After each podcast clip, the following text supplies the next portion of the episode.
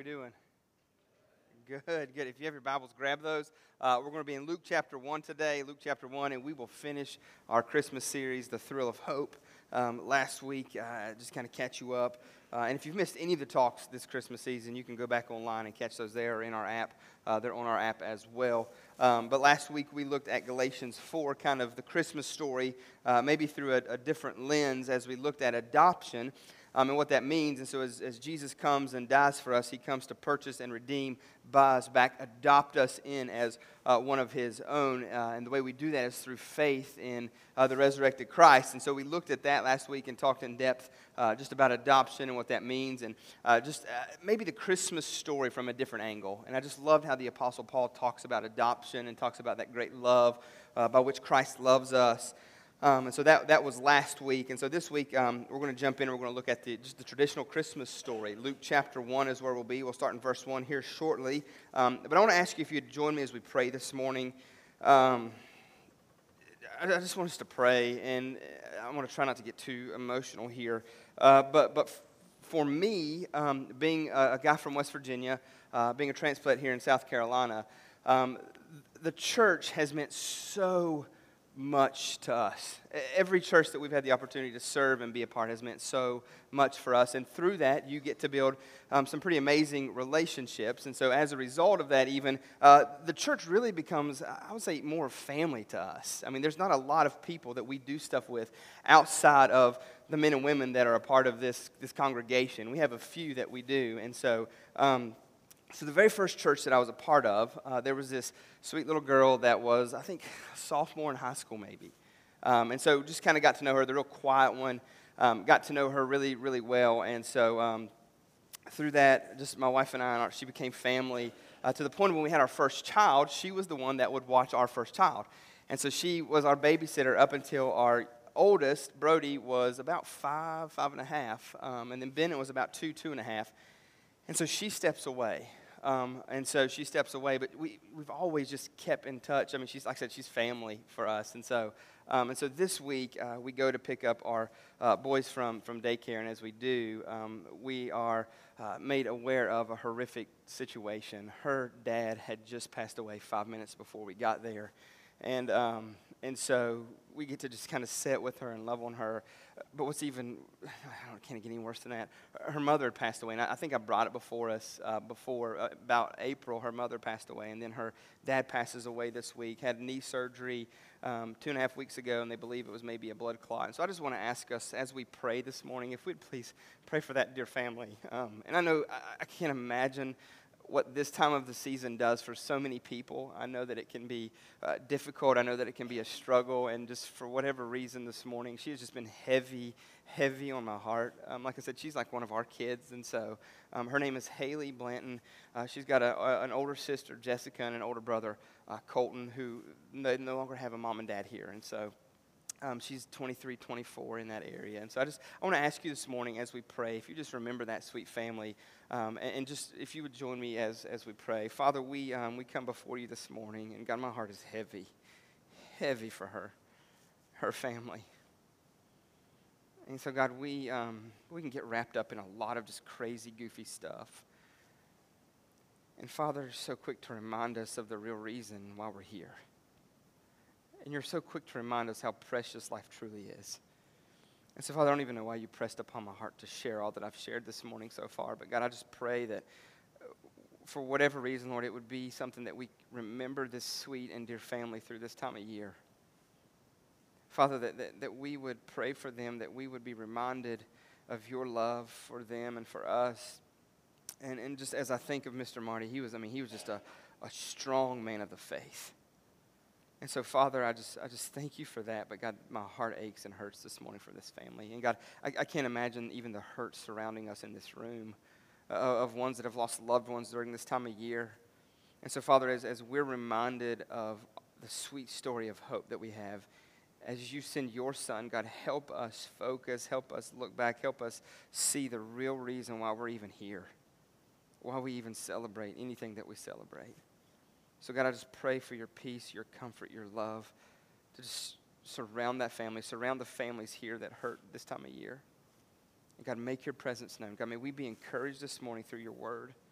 Father, may your Holy Spirit just do a work on us in this place. Jesus, I know I need you. Father, the men and women in this room need you.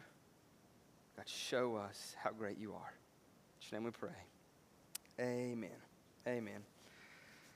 All right, so we're going to be in Luke 1 1 here in a few moments. Um, I, I, can just remember as I was thinking through this week, as I was spending some time praying and just looking and reading, I, I can remember um, a few years ago, uh, I read a story uh, uh, about some things that were going on, and some things that what really caught my attention was as this story continued to unfold. Um, it was uh, there was a picture with this story, and the picture uh, was that of a billboard, and it stood right outside the Lincoln Tunnel uh, there in New Jersey. This this big old billboard, and the message on the billboard. I think I've got a picture. Dave, do I have that picture on there? See if you can throw that up for me real quick. Um, I think I put that on there. There it is. This is the billboard. And the billboard said this You know it's a myth. This season, celebrate reason. And so that's the billboard as you come out of the tunnel right there. That's what's slapped up there. And it's from the American Atheist uh, Association there. And so then what really caught my attention was um, another billboard. Uh, this opposite side of it, co-signing it, uh, is thrown up. And on this billboard, it was funded by the Catholic Association. And, and the billboard right across from that billboard read, read this. It said uh, something along the lines of, Jesus is the reason for the season. The traditional Christmas message. So, so, what you have is people coming out of the Lincoln Tunnel every morning during this Christmas season, they see these two conflicting messages. Oh no, it's just it's it's just a, a, a, fake. It's just a facade. It's a myth. Don't don't pay attention to it. To to know it's it's it's true. It's real. It's the story of Christ. And so these two conflicting messages. It's a myth. No, it's real. It's a myth. No, it's real. And so can you imagine what that would have done in the hearts of people? Uh, not to mention the world we already live in, right? That's very critical, that's very uh, non believing, that's very dark, how that could even be used. And so, what I want to do is, I kind of want to step into some just maybe uh, murky water this morning because probably at some point in your life, maybe even you have wondered is this Christmas story really true? Is it really real? Maybe not now, maybe leading up to the season maybe after the season when everything just kind of settles down. Maybe it's then. Or if you watch any TV, I know History Channel, they usually run some specials around this time of year, especially during Easter, that, that try to uh, disprove. So just a lot of confusion out there that, that, that's swirling around. And so maybe you've even had the thought, man, come, come on, angels talking to shepherds? Angels show up and talk to shepherds, and in that culture and in that time, a shepherd was just a lowly, dirty guy out in the field of really not much use or value in the world at the time. An angel would show up and talk to a shepherd. Wise men following a star. And, and as we talked a little bit last week, a virgin birth. Like, dude, are you serious? Like, you believe those things? A virgin birth? So some interesting things take place over the years or throughout the years. And just as I, as I begin to like ponder and, and think and, and read and look even more, that there's just some, some crazy things that's taken place with some famous people when they're born. And so one that, that, I, that I read this week that I thought was funny, or not funny, but, but just Julius Caesar. And so he's born, and as he's born, there's these stories about the stars lining up. Specifically, Jupiter and Mars just happen to line up in this case. And so maybe you read stories like that, or stories about other famous people, or people who have influence in the world. And as you read those stories of things that have happened and transpired, it may, it may even bring this thought in your mind if, if that's true, then what makes Jesus so special? Why is this such a big deal?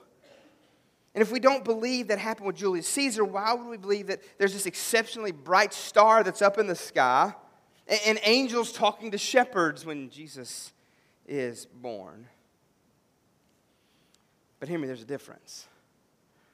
I believe there's a big difference. And maybe you've read this story where we're going to be at this morning hundreds of times, and maybe you've missed it, or maybe you haven't even realized really what's taking place. And so what, what happens is in these stories, uh, they usually they don't surface until a good bit after everyone around that time has, has died off. And so it was long after, it was long after with Julius Caesar, long after those people would become of some significance in history that these stories would come out, that these stories would be made known. But that's not the case with Jesus. That's not the case with his birth, with the miracles around his birth. No, they surfaced long before anybody, anybody knew that he was going to have any kind of historical significance, any kind of significance in our world. So the story seems to be a little out there. And, and I always want to push you to investigate. I always want to push you to, to dive in, to think. Don't disconnect, but, but think. I don't believe we're called to have just blind faith, meaning just to disconnect and quit thinking about things. And so I want you to know that it's okay to ask questions. I want you to know that it's okay to have doubts as long as you're pressing in and you're moving forward in those. And so, if you have a hard time with this story, I mean, it may keep you from investigating who Jesus really is or, or more of the story surrounding Christ. And you may miss other parts of the scriptures and, and miss really who he is, which leading you may be very difficult to progress in faith. And so, that's why I believe that this is so important this morning because it's more than just a story. It's not a myth. It's not a fable. It's not just a, a cool thing that a bunch of guys got together one day and said, hey, let's, let's make this really awesome story. And so I believe this morning God will help this, help us as we grow in our faith, as we press in and we look at who Jesus truly is. And we'll see and it'll strip away this whole thought of it just being a myth. And it'll show Jesus for who he truly is. And so this morning, all we're going to do is this, is we're going to look at the traditional Christmas story. See, Luke, in the book of Luke, Luke is just an ancient document that was written in the first century, over 2,000 years ago. Uh, this document was copied, it was read, it was passed around, and, and finally it was collected with other ancient documents, and it's comprised and put together, and it's what we have as the New Testament. And so, Luke, Luke is the author. He's not a Jewish man. No, no, he's, he's not a Jewish man. And so, what we know about the Jews at this time is they're looking for Messiah, they're waiting for Messiah, they're waiting for a Savior. And so Luke would be a Gentile. A Gentile is a non Jewish man. So he's not looking for a Savior, a Messiah. He's not looking for Jesus. And so I just find it interesting that this non Jewish man would write about the Jewish Messiah, that God would use him. He, he, was a man that didn't need a Messiah, that wasn't even looking, it wasn't even on his radar, this Messiah. And so what we're going to see is that Luke has a friend named Theophilus who was believed to be a believer, and we'll, we'll talk about that here shortly. And so Theophilus believed in the, in the general sense, but he maybe wasn't so sure about some of the specifics, about everything around who Jesus really was. And so Theophilus lived here in the, the first century, and he lived during a time when people uh, who knew Jesus were still around. Many eyewitnesses, many of those people who had heard about the birth or had been around the birth or had even uh, seen, uh, seen Jesus crucified, seen him resurrected. So there's a lot of eyewitness account, a lot of people who had been around at this time that were still present still there. And so Luke begins in verse 1 and he says this Inasmuch as many have undertaken to compile a narrative of things. And so what Luke is telling us is, as this stuff has just happened, all of this stuff has happened all around Jesus, that he is going to, uh, uh, throughout his gospel, Luke, throughout his gospel, is just going to tell the story of Jesus. That's what he's going to do. He's going to let us know all about Jesus, who he is, all the events that took place, all the things that happened in Jesus' life, the miracles, uh, his disciples, the woman at the well. I mean, you, you got a story, he has it. How Jesus responded to things. I mean, just everything about Jesus. This is who the story is about, the narrative is about. And so he says, Inasmuch as many have undertaken to compile a narrative of things that have been accomplished among us. So, what Luke is saying is just simply this I'm, I'm going to put all these stories together of Jesus. I'm going to give you the story of who Christ is from his birth to his death to his resurrection. I'm going to give an account of his life. That's what he's telling the people. The actual things that have come to happen to Jesus and in Jesus' life. He goes on in verse 2 and says this just as those who from the beginning were eyewitnesses. And so, in the original language, when we see this word eyewitness here, in this case, it's, it's seeing oneself. And it's not that they look at themselves, but it's, it's one who sees what's happening, what's taking place, what's going on. They, they, they're an eyewitness. They, they take into account what's happening. They, they actually were, were there and present in that moment when whatever was going on is going on. so we have eyewitnesses, and Luke is just saying the stories that I'm going to share isn't from a third hand source. It isn't from somebody's mama who was best friends with somebody else's mama, who's had a grandmother who lived two houses down that was cousins with um, somebody else who was uh, uh, twice removed from. No, no, no. This, this, is, this is eyewitness. This is firsthand accounts. Not 200 years after Jesus, but from those people who were actually there. like Luke. Luke, who knew Peter, who knew Paul, who was aware of James. And I don't know where you sit with kind of like the cynical, critical spirit to the scriptures or to this Jesus or even this time of year, but uh, for me, whenever I think of James, I mean, that, that does a, a number on me. Like, you know who James is, right? James is the half brother of Jesus. I mean, so think about that for a moment. Who we know, he writes the book of James, writes that letter there in, in the book of James, and so who uh, just testifies of who Christ is. I mean, so think about that for a moment. Any, anybody got siblings? Any siblings, younger, older, doesn't matter. Any siblings? Yeah, siblings. Yeah, you got a sibling. What would it take for your sibling to bow down and worship you? Yeah, I, I was hoping for that response. Good, good. Because I've got a younger sister, and, and she's not bowing down to me at all if anything, she's going to bow up and she's going to work Scott. You know what I'm saying? Like, like she, she, she's not going to worship or bow down. She doesn't let me get by with nothing. I'm 36 and she still doesn't let me get by with nothing. I mean, I'm like, good lands. And so as I read and as I think of this, and we see James, who's the half brother of Jesus, who grew up with Jesus, who later on testifies that yes, Jesus is the Messiah, I'm just thinking, what did Jesus have to do to get James to get to that place?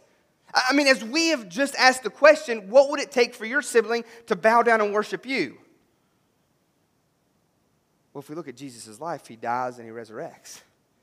He dies on the cross and he comes back. That's what it took. And so as I think of and as I look at this and as I, as I, as I just think of my faith and I think of the reality of what that means, I just, I just, I just think of, of what it took for Jesus' half brother. I mean, and can you imagine that? Like being in school with Jesus, he always getting straight A's. He never strikes out on the ball field. Ah, I mean, I can't hit a. I mean, curve. How can he throw a curve? I mean, the ball wasn't even like like it should be at that time. I would imagine, like some rock they find somewhere. He can throw a curve with that. I mean, how in the world? Jesus never gets in trouble. Oh, there he goes, Jesus. Suck up. I mean, I mean, like what? How in the world do you compete with that? I mean, what would it take? And so, for James to come to faith, for James to be one that saw, for James to be one that walked with and gives an account. So, Luke, he had probably met Mary. And so, what, what, what Luke is saying is this all of this is just, is just the results of an investigation and time spent with these eyewitnesses. Luke says, I've been around, I've talked to, I've heard people that were actually there. And So they have been accomplished among us. Verse 2 says, just as those who from the beginning were eyewitnesses. And he says, and ministers. And in the original language here, when we see ministers, it's, it's, it's not, um, don't, don't think of a position at a church, but ministers here is just in the original form, it just means a, a servant or a helper. And it's in the plural form, meaning that there was a lot of these just eyewitnesses and servant helpers who would go out and would share this message, would, would make this story known. Just as those from the beginning were eyewitnesses and ministers of the word have delivered them to us. So it's coming from people who saw and witnessed, as well as served and helped people.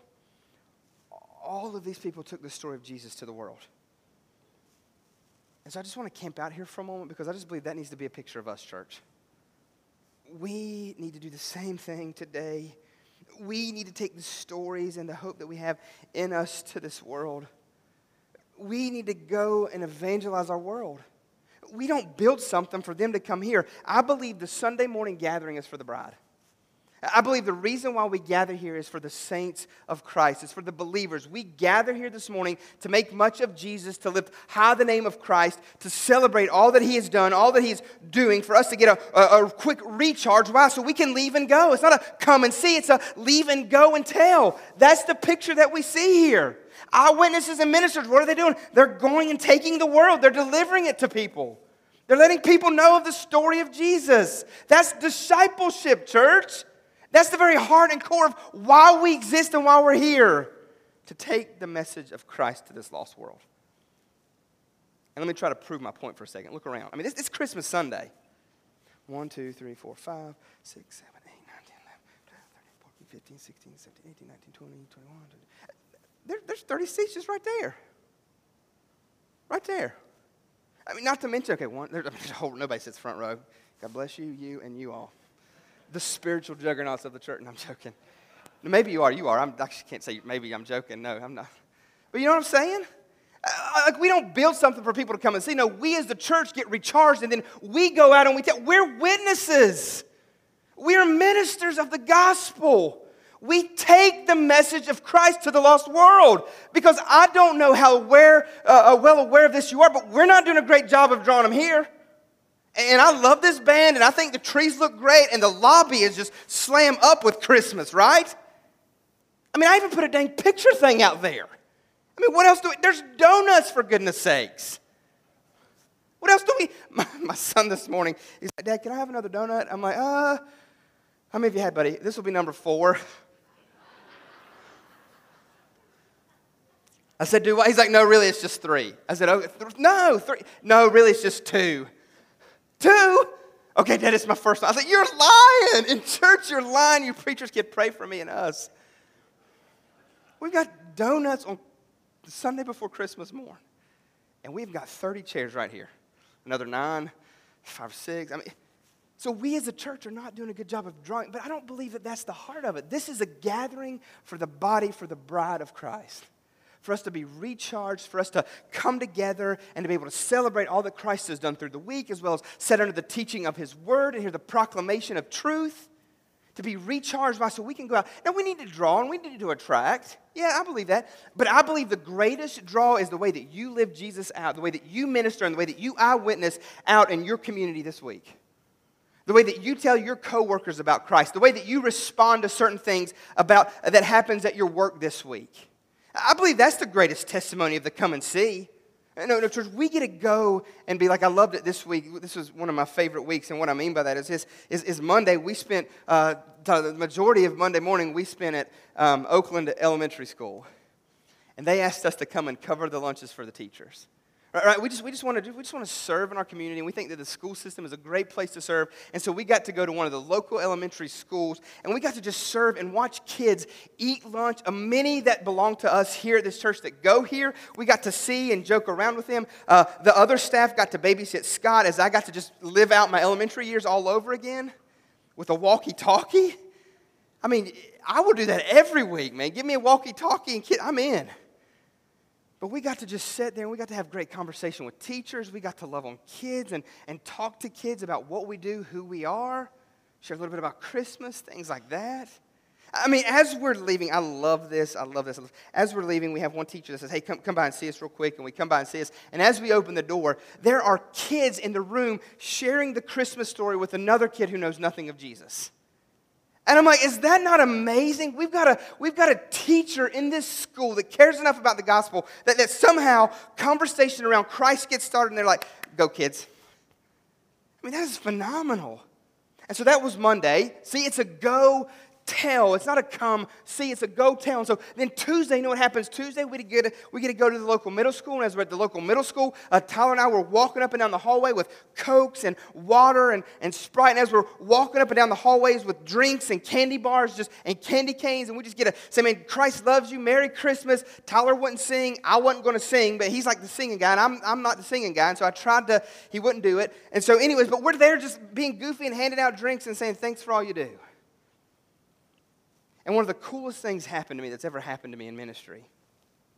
It was we get down to the last door in one of the halls. We open it up, and the lady comes out, and I can understand why. She's like, she's like eyeballing me. She's like, and she looks at him. Love you, brother. But she's trying to figure out what in the world's going on, and she's looking us up and down, trying to figure out. And I try to put her at ease and usually that just gets awkward because I'm like overbearing sometimes and so but I'm just I'm doing my thing and we're talking as we're talking. She begins to share and open up. And isn't it crazy how much people just start to talk about stuff?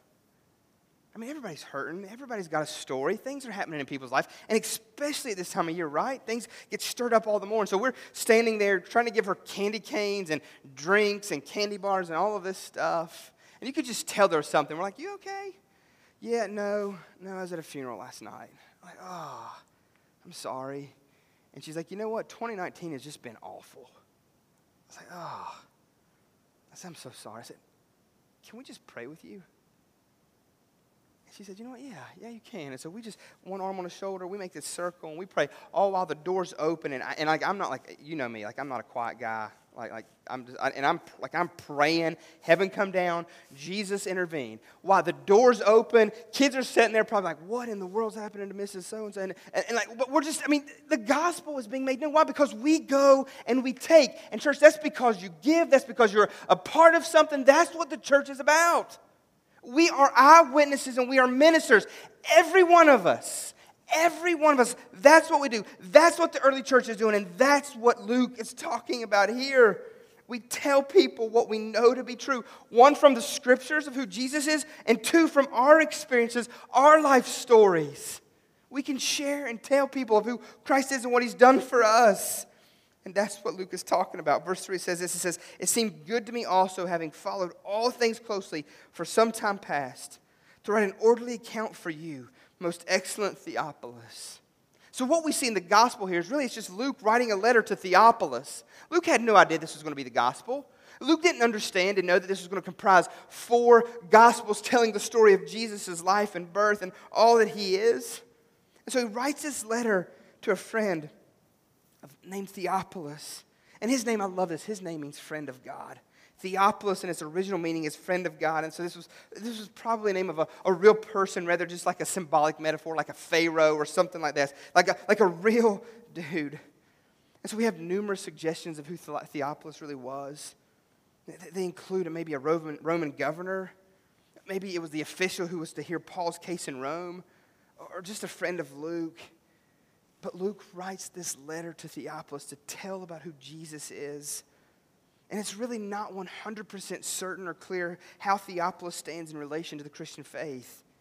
He has either undergone a Christian uh, instruction or, or he, he maybe has heard an unfriendly report about Christ because things were swirling at this time. But, but in either case, regardless of where he was at at this time, if he is a new Christian, he's limited to the knowledge and faith. He's limited to what he knows. Or if he's a non Christian who's interested enough to, to learn what it's really about, either one of those places. What Luke is saying is this is what the gospel's about. This is what the message of Jesus is about. It's to instruct and to inform those who have come to faith, all the while to stir in the hearts of those who, who don't know Jesus the reality of who Jesus is. God uses the gospel, church, and we are to take the gospel to the nations. But it has to start outside the walls of here. It has to start in our neighborhoods. It has to start in our work. It has to start in the school system. It has to start you at the Walmart. It has to start at lunch today. You name it. We are to go and take the name of Christ and tell the story as ministers and eyewitnesses. He goes on in verse 4 and he says this that you may know the certainty so Luke just goes even more in depth of why he's writing this letter to Theophilus. That, that you may know the certainty. Certainty here can be translated infallibility. I mean, think about that for a moment. As, as, as Luke writes this, that you may know for certain this thought of infallibility. And this is a concept as it surrounds the scriptures that has been uh, uh, engaged in much warfare over the years. Infallible. We believe that God's word is infallible, that it's perfect, that it's without error, that it's God breathed. And so, as Luke writes this, that's what he says. Without an apology, Luke claims in his gospel you want to know truth, you want to know about the real Jesus, this is where you find it. It's infallible, it's perfect. And Luke is telling Theophilus to, to read what I've written. Look at it, chew on it. He says, You will see the facts on which Christianity is based. You want to know what we believe, who we are, what we're to do, how we're to live, how we're to be? It's in God's Word. You look to Jesus. You, you emulate that, you model him, and in that you will find that there's something firm and solid and absolute, trustworthy. It's a sure foundation for our faith. And that's what Luke is writing. That's what Luke is telling Theophilus. That you may know the certainty concerning the things you have been taught. So Theophilus was more than likely just taught some stories about Jesus, some things about Jesus, but probably didn't know them all well or didn't know them in depth. And so he writes to Theophilus to tell him so that he can understand, so that he can know. And so I believe we need to kind of just hang out here for a moment because I believe that there's a great, great truth in that that we need to be, be aware of or we need to know that Christianity is not about a belief in a belief. Like, like we don't gather this morning to gather about a belief in a belief. It's not about having faith in faith. hear me, church, the very foundation of Christianity is an actual event that happened in our world.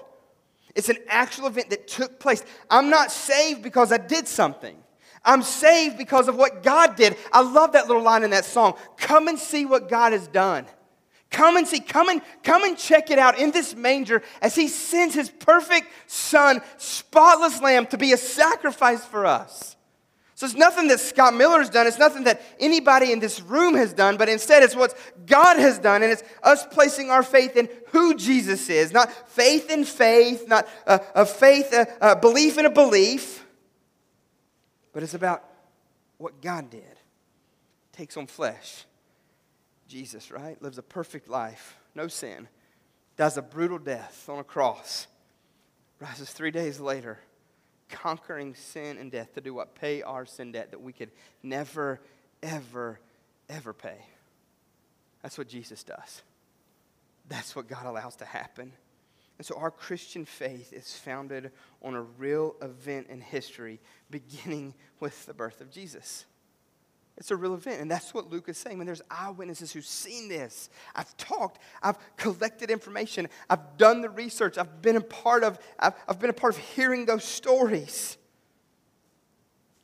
And so for us this morning, it's about faith in a real person named Jesus.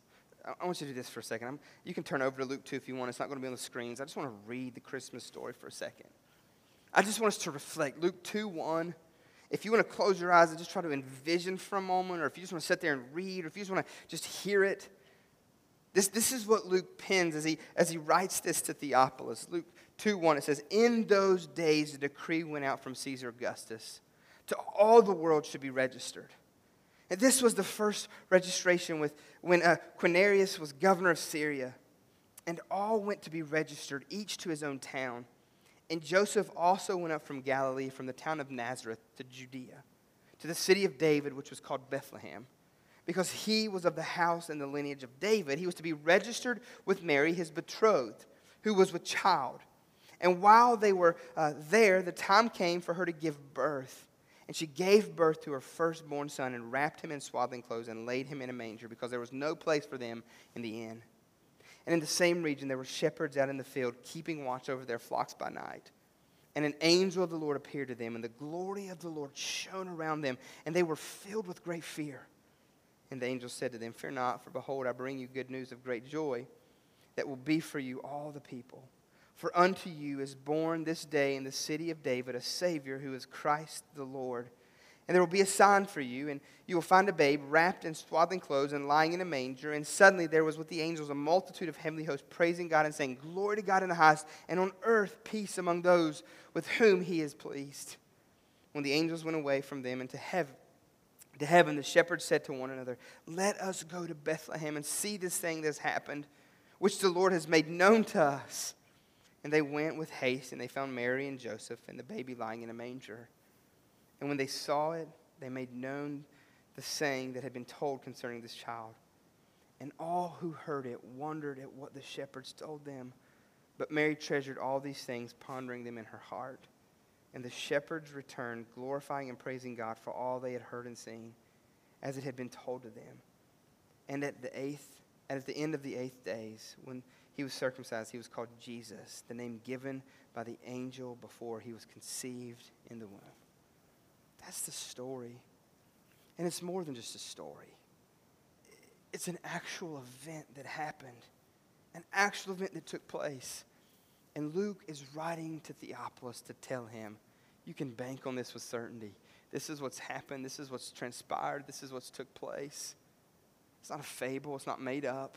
Eyewitnesses, ministers who were there, who saw, who were aware. And so, so much has taken place. So much is important. I pray that you really get to the place where you see what's happened, what's taken place, what's transpired. There's no once upon a time. There's no long, long ago, no in a far off land. There's none of that. It starts with what? A non Jewish person who embraces the teachings of Jesus, who God grabs a hold of his heart. And it happens when people who saw and walked with Jesus were still around. And what does Luke do? He puts it all together in an orderly account. He goes all the way back to the very beginning to do what? To tell Theophilus, to tell us how this whole thing started. See, we're here today, church, as a result of this story. as a result of the gospel of Luke, of these eyewitnesses, these ministers who saw and were aware and could, could, could, could give an account of what took place. So we're here, 2019, as a result of this real, true story. So Christmas is more than just a story, it's an account of an actual event that God used that would change everything. It's a real story. So as Franklin comes back up to lead us, the question I want to leave you with is this Are you His? Have you heard that story? And I don't mean just hear with your ears, but I mean hear with your heart. Has God awakened in you the reality of your great need of His Son, who's going to come as an innocent babe in a manger and grow to be a strong man, free of sin, who's going to take our place on a cross and die for our sin? Have you come to that place where you believe, not in your belief, not in your faith, but in the resurrected Jesus Christ? Do you have a relationship with Christ? Because it would be horrific to celebrate Christmas every year and rob it of its true glory and splendor, would it not? To gather here in this place, to hear the songs, to hear the story of the birth of our Savior, and to walk away not knowing Christ as Lord. So I hope that was a good story yet again. And to walk away and just celebrate everything opposite of who Christ is. So don't forget it's a true story with people just as real as you and I people with hurts just like you and I, people with hangups just like you and I. God shows up to a bunch of mangy shepherds in a field, the outcasts of society, and he makes the greatest announcement. That's what I love. Jesus tells who would appear to be the least of the important at the time to go tell who? Everyone. He gets Luke together and he hears these stories and he has Luke pen them for us to read thousands of years later. True story, real people. Pray you don't miss what Christmas is about this year. Please don't miss what Christmas is about this year, which has us to move into this time of what I believe is one of the greatest celebrations that we can physically do, especially this time of year as we celebrate the coming of Christ. We're going to move into a time where we partake of the elements of the cross. So at his birth, we're going to celebrate his death and resurrection. That's what we're going to do. And I love it because Paul pins to the Corinthian church in Corinthians 11. And, and I want us to take serious because it's a very serious ordeal. What we're about to do, what we're about to partake of. And, and I think that there's no better way to serve it than from a manger. Just as a reminder of how Jesus came, as a reminder of, of how Jesus was, clothed in flesh and blood just like you and I, living a perfect life. So Paul writes this and he says, and we'll start at the back and we'll end at the front. He says in verse 27 of 1 Corinthians 11, Whoever therefore eats the bread and drinks the cup of the Lord in an unworthy manner will be guilty concerning the body and the blood of the Lord. Unworthy here just means unfit. It means if you take it in, un, in a ritualistic, maybe un, if you have an unrepentant heart, if there's a spirit of bitterness, any ungodly ta- uh, attitudes, that's unworthy. Sin is what, what it would mean. And the reality is this we're all guilty of sin. But what he's talking about, what I would say is this if you're in open rebellion to Christ, living life however you want to, doing whatever you want to, don't care what Jesus says, I would warn you and caution you this morning of partaking of this. In an unworthy man, he will, manner will be guilty concerning the body, guilty just to come to this table clinging to that sin just dishonors the ceremony and his body and his blood. It just dishonors. And so, by taking it in unworthy manners to mock Christ's sacrifice for our sin, by holding on to our own sin, saying, Our way is better than yours. So, for us as believers, there's no area in our life that's shut off to Jesus.